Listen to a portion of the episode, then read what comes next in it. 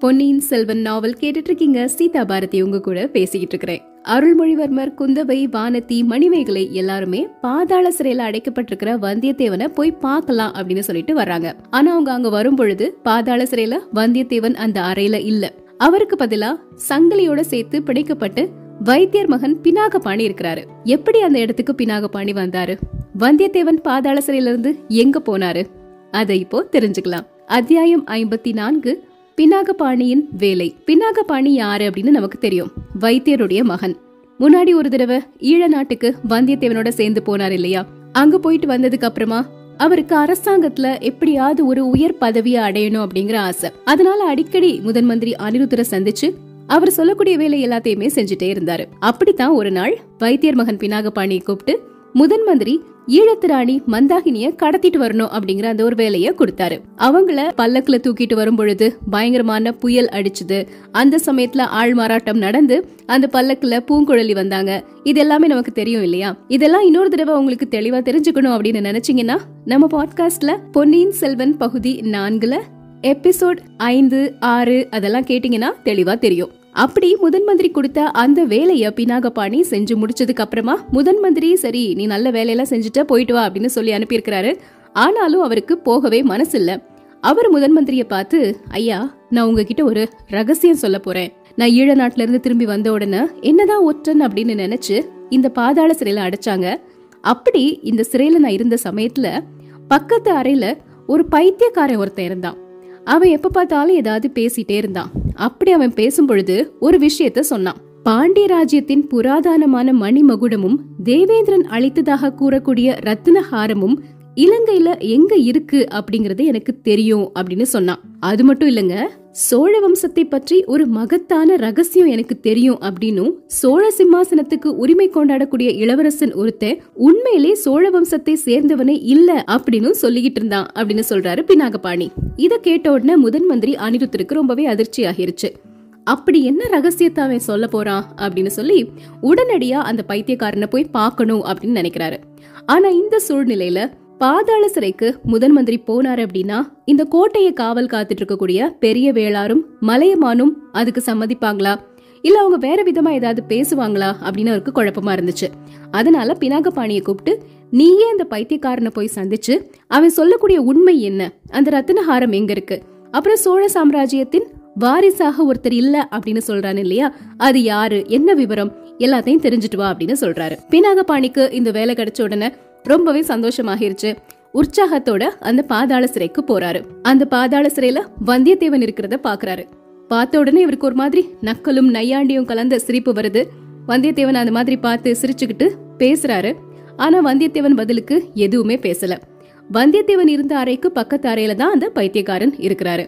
அவர் பக்கத்துல போய் நின்னு பினாகபாணி அந்த ரகசியங்கள் என்ன? அதை என்கிட்ட சொல்லு. முதன் மந்திரி தான் இதை கேட்டுட்டு வர சொன்னாரு அப்படின்னு முதன் மந்திரி கொடுத்த அந்த முத்திரை மோதிரத்தையும் காட்டுறாரு. ஆனா பைத்தியக்காரர் ரொம்ப உஷாரான ஆளு. அவர் என்ன சொல்றாரு அந்த பினாகபாணியை பார்த்து? இப்படிலாம் கேட்டா நான் சொல்ல மாட்டேன். என்ன விடுதலை செஞ்ச அப்படின்னா எனக்கு தெரிஞ்ச ரகசியங்களை நான் சொல்லுவேன் அப்படின்னு சொல்றாரு. அந்த விஷயத்த கேட்ட உடனே திரும்பவும் முதன் மந்திரி கிட்ட வந்து பினாகபாணி சொல்றாரு. முதன் மந்திரிக்கு மனசுக்குள்ள திரும்பவும் குழப்பம் வருது. இப்படிப்பட்ட உண்மைகள்லாம் தெரிஞ்ச ஒருத்தரை பாதாள சிறையில அடைச்சு வச்சிருக்கிறது நல்லது கிடையாது. அங்க இருக்கக்கூடிய குற்றவாளிகள் எல்லார்கிட்டையும் ஏதாவது உண்மையை அவர் சொல்லிட்டாருன்னா பிரச்சனை ஆகிரும் அப்படின்னு சொல்லி கோட்டை காவல் காத்துட்டு இருக்கக்கூடிய அந்த பெரிய வேளார்கிட்டையும் மலையமான் கிட்டையும் சம்மதம் வாங்கிட்டு அந்த பைத்தியக்காரனை அங்கிருந்து விடுதலை செய்யறதுக்கான ஒரு ஓலைய பினாகபாணி கிட்ட கொடுத்து விட்டுறாரு. இப்போ அந்த ஓலையை எடுத்துக்கிட்டு பினாகபாணி திரும்பவும் பாதாள சிறையை நோக்கி போறாரு. வந்தியத்தேவன் இருக்கிற அறையில வந்து பக்கத்துல நின்னுட்டு உன்னை விடுதலை செய்யறதுக்காக ஓலை வாங்கிட்டு வந்திருக்கிறேன் அப்படின்னு சொல்றாரு. அதை கேட்ட உடனே வந்தியத்தேவனுக்கு ரொம்ப சந்தோஷமாகிருச்சு. ஆனா அவர் சந்தோஷப்படுறத பார்த்து திரும்பவும் ஒரு நக்கலான சிரிப்பு சிரிச்சுட்டு ஒன்னெல்லாம் யாரு விடுதலை செஞ்சு வெளியே கூட்டிட்டு போக போறாங்க? ஒன்ன விடுதலை செய்யறதுக்காகலாம் நான் வரல. பக்கத்துல இருக்கிறானே ஒரு பைத்தியக்காரன். அவனை விடுதலை செய்யறதுக்கான உத்தரவோட தான் வந்திருக்கிறேன் அப்படின்னு சொல்றாரு. இப்போ அந்த பைத்தியக்காரனை பார்த்து அந்த அறை கதவை திறக்கிறாரு. திறந்த அடுத்த நிமிஷம் என்ன ஆச்சு அப்படின்னா இந்த பைத்தியக்காரன் இருக்கிற அறைக்கும் வந்தியத்தேவன் இருக்கிற அறைக்கும் நடுவில் இருக்கக்கூடிய அந்த சுவர்ல ஒரு சின்ன துவாரம் இருந்தது. அந்த துவாரத்தின் வழியா வந்தியத்தேவன் இறங்கி வந்து பின்னாடி இருந்து பினாகபாணியின் கழுத்தை அப்படியே நெரிச்சிட்டாரு. பினாகபாணியால என்ன பண்றதுனே தெரியல. அந்த சமயத்துல அவரை பிடிச்சு அந்த சங்கிலியில கட்டி வச்சுட்டு அங்கிருந்து வெளியே போயிட்டாரு வந்தியத்தேவனும் அந்த பைத்தியக்காரனும். இப்படித்தான் பினாகபாணி இந்த பாதாள சிறைக்குள்ள வந்து சேர்ந்தாரு. அது ஒரு பக்கம் இருக்கட்டும்.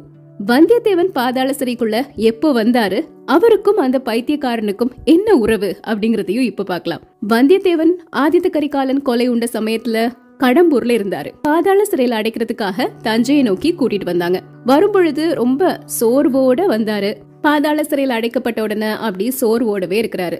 திடீர்னு அவருக்கு பக்கத்து அறையில இருந்து ஒருத்தர் பாட்டு பாடக்கூடிய சத்தம் கேட்டது. பொன்னார் மேனியனே அப்படிங்கிற பாடல அந்த பக்கத்து அறையில இருந்தவர் பாடுறாரு. அந்த பாட்டு சத்தத்தை கேட்ட உடனே வந்தியத்தேவனுக்கு சேந்தனமுதனோட ஞாபகம் வந்தது. சேந்தனமுதன் இந்த பாட்டை பாடும் பொழுது எவ்வளோ இனிமையா இருக்கும். ஆனா இப்ப பாடுறது அவன் இல்ல. சேந்தனமுதனின் குரல் இனிமையான தெய்வீகமான குரல். ஆனா இப்ப பாடுறது கர்ண கொடூரமான குரல். ஆனாலும் அதே பாட்ட இந்த பாதாள சிறையில இருக்கிறவன் பாடக்கூடிய காரணம் என்ன? அப்படின்னு நினைச்சு யாரப்பா? யாரங்க? அப்படின்னு சத்தமா ஒரு குரல் கொடுக்கறாரு.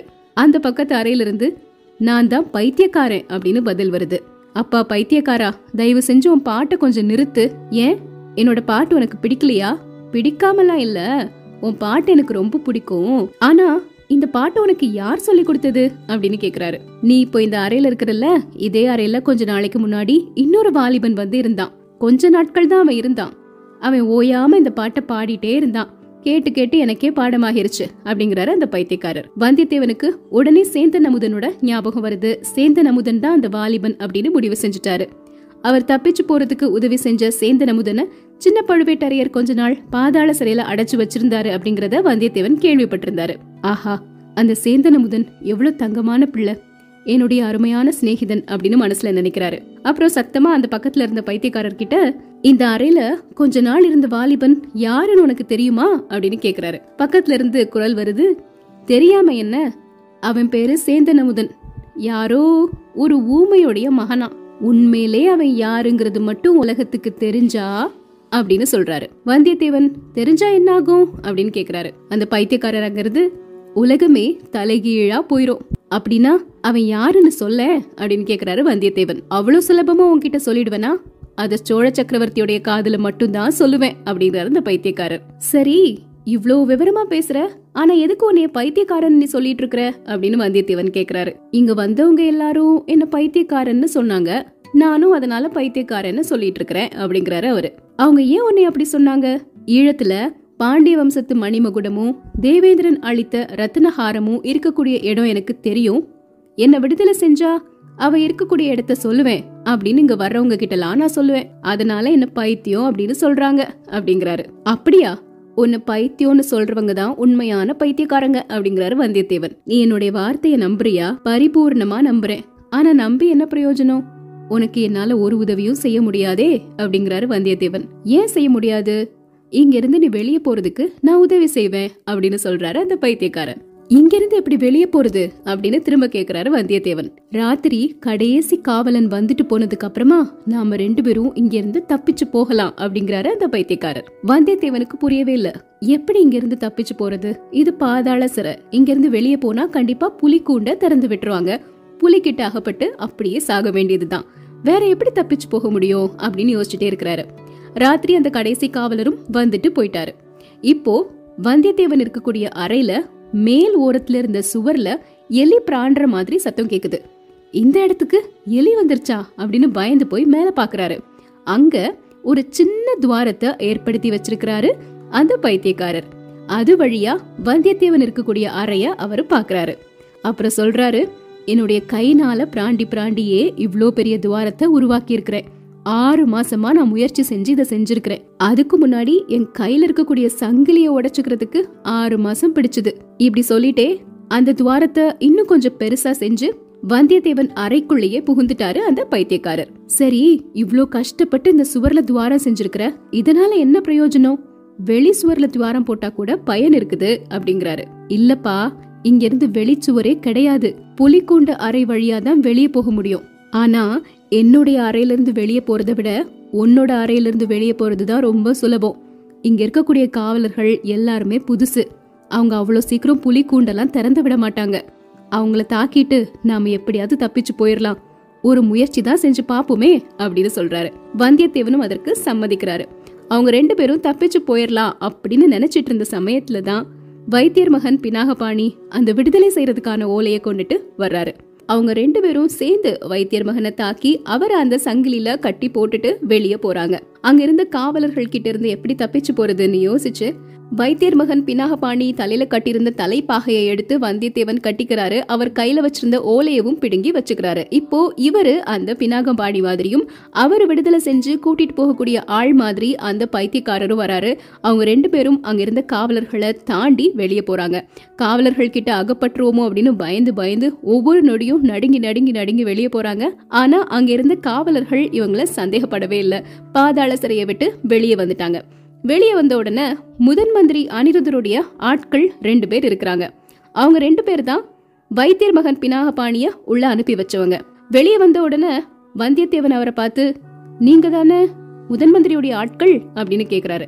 என்னப்பா இப்பதான் உள்ள போன? அதுக்குள்ள மறந்துட்டியா? அப்படின்னு அவங்க கேக்குறாங்க. இல்ல இல்ல முகம் சரியா தெளிவா மனசுல பதியல அப்படின்னு சொல்லிட்டு முதன் மந்திரி அனுப்பிய ஆட்களோட வந்தியத்தேவனும் பைத்தியக்காரனும் இப்ப வெளியே நடந்து போயிட்டே இருக்கிறாங்க. கொஞ்ச தூரம் மெதுவா நடந்து போறாங்க.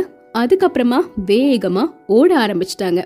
ரெண்டு பேரும் வேகமா அவங்க கிட்ட இருந்து தப்பிச்சு ஓடி வந்துட்டாங்க. பழுவேட்டரையருடைய அரண்மனை மதில் சுவருக்கு பின்னாடி இருந்த ஒரு மர நிழல்ல ரெண்டு பேருமே இப்போ உட்கார்ந்து ராத்திரி இருட்டினதுக்கு அப்புறமா தப்பிச்சு ஓடலாம். அது வரைக்கும் இங்கேயே இருப்போம் அப்படின்னு இருக்கிறாங்க. அந்த சமயத்துல வந்தியத்தேவன் அந்த பைத்தியக்காரர் அப்படின்னு சொல்லப்படுறவரை பார்த்து உன்னுடைய பேர் என்ன? அப்படின்னு கேக்குறாரு. என்னுடைய பேரு கரிய திருமால். என்னை எல்லாரும் கருத்திருமன் அப்படின்னு கூப்பிடுவாங்கன்னு சொல்றாரு. சரி உன்னுடைய கதை என்ன? உனக்கு எப்படி இந்த ரகசியங்கள்லாம் தெரிஞ்சுது? அப்படின்னு கேக்குறாரு. இப்போ கருத்திருமன் அவருடைய கதைய சொல்ல தொடங்குறாரு. கருத்திருமன் கதை என்ன? அப்படிங்கறத நாளைக்கு தெரிஞ்சுக்கலாம்.